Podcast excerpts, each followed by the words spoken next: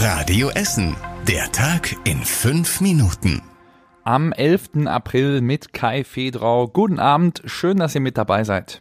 Es gibt weitere Infos zum geplanten Glasfaserausbau bei uns in Essen. Da kommt in den nächsten Wochen deutlich mehr Tempo rein. Sowohl Ruhr Fiber als auch die deutsche Giga Access wollen mit dem Ausbau zeitnah starten. Beide Unternehmen warten gerade aber noch auf Baugenehmigungen von der Stadt Essen. Die deutsche Giga Access wird die ersten Kabel in Stadtwald verlegen. Ruhr Fiber startet ebenfalls in Stadtwald, außerdem in Burg Altendorf, Bifang und Schonnebeck. Insgesamt plant Ruhr Fiber den Ausbau in 13 Stadtteilen in den nächsten Monaten. Die Telekom mischt beim Glasfaserausbau aber auch noch mit. Sie hat schon Glasfaser für 13.000 Haushalte in Altenessen und im Südviertel verlegt und baut ebenfalls das Netz in diesem Jahr weiter aus. Der Hochzeitssaal im Ostviertel könnte demnächst wieder öffnen. Zumindest ist das der aktuelle Plan des Betreibers, sagt die Stadt Essen.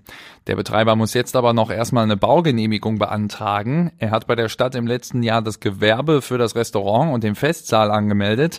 An den Bauantrag hat er aber nicht gedacht. Das Gebäude ist früher anders genutzt worden, deshalb ist jetzt auch ein Bauantrag nötig. Dabei wird auch geprüft, wie viel Lärm dort an der Herkulesstraße durch den Saal entsteht.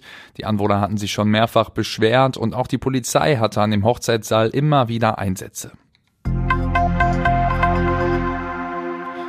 Der Tourismus im Ruhrgebiet läuft nach den Corona-Jahren wieder besser. Diesen Trend zeigt zumindest eine Zwischenbilanz beim Verkauf der Ruhr-Top-Card. Bisher wurden für dieses Jahr schon 150.000 Karten verkauft, mehr als 13.000 davon bei uns in der Stadt.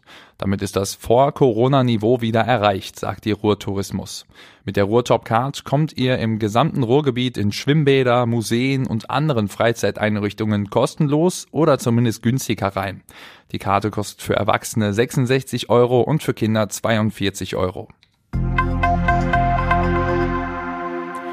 Mit dem Herz-Kreislauf auf Zollverein wollen die Initiatoren aus dem Elisabeth Krankenhaus bald wieder Spenden sammeln. Damit sollen Projekte in der Stadt unterstützt werden, die Kinder in Bewegung bringen.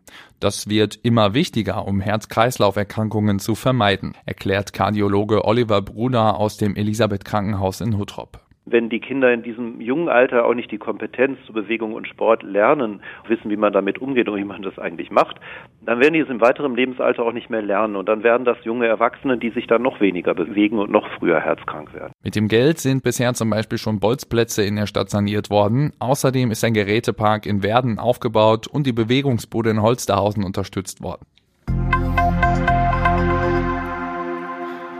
Die Polizei war über die Ostertage wieder mehrfach im Einsatz. In Steele gab es zum Beispiel einen seltsamen Fall von Sachbeschädigung. Da ist ein Auto komplett mit Bauschaum abgedichtet worden. Türen, Kofferraum und sogar die Motorhaube wurden eingeschmiert. Der Schaum wurde steinhart und das Auto ließ sich nicht mehr öffnen.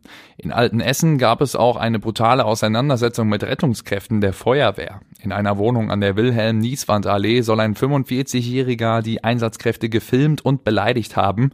Sie kam deshalb nicht mehr dazu, einen anderen Mann in dieser Wohnung vernünftig zu behandeln. Der Tatverdächtige hat sogar zwei Einsatzkräfte angegriffen und sie leicht verletzt. Deshalb kam die Polizei Essen zur Unterstützung. Sie hat den Mann aus Gelsenkirchen dann festgenommen. Und das war überregional wichtig. Die letzten drei Atomkraftwerke in Deutschland werden am Samstag abgestellt. Die deutsche Industrie und die Union kritisieren diesen Schritt. Bundeswirtschaftsminister Robert Habeck will an den Plänen aber nichts mehr ändern. Unterstützung kriegt er jetzt vom Umweltbundesamt. Und zum Schluss der Blick aufs Wetter. In der Nacht ist es ein bisschen verregnet und der Regen kann aber im Verlauf der Nacht auch noch ein bisschen stärker werden. Morgen bleibt es dann bewölkt und da gibt's wieder einige Regenschauer. Es gibt hin und wieder auch mal trockenere Phasen, aber im Großen und Ganzen bleibt es eigentlich verregnet bei Temperaturen um die 13 Grad. Und das war's mit den aktuellsten Nachrichten aus Essen für heute. Morgen gibt's aber für euch wieder die nächsten aktuellsten Nachrichten hier in der Radio Essen Frühschicht. Ich wünsche euch jetzt noch einen schönen Abend. Das war der Tag in fünf Minuten. Diesen und alle weiteren Radio Essen Podcasts findet ihr auf radioessen.de und überall da, wo es Podcasts gibt.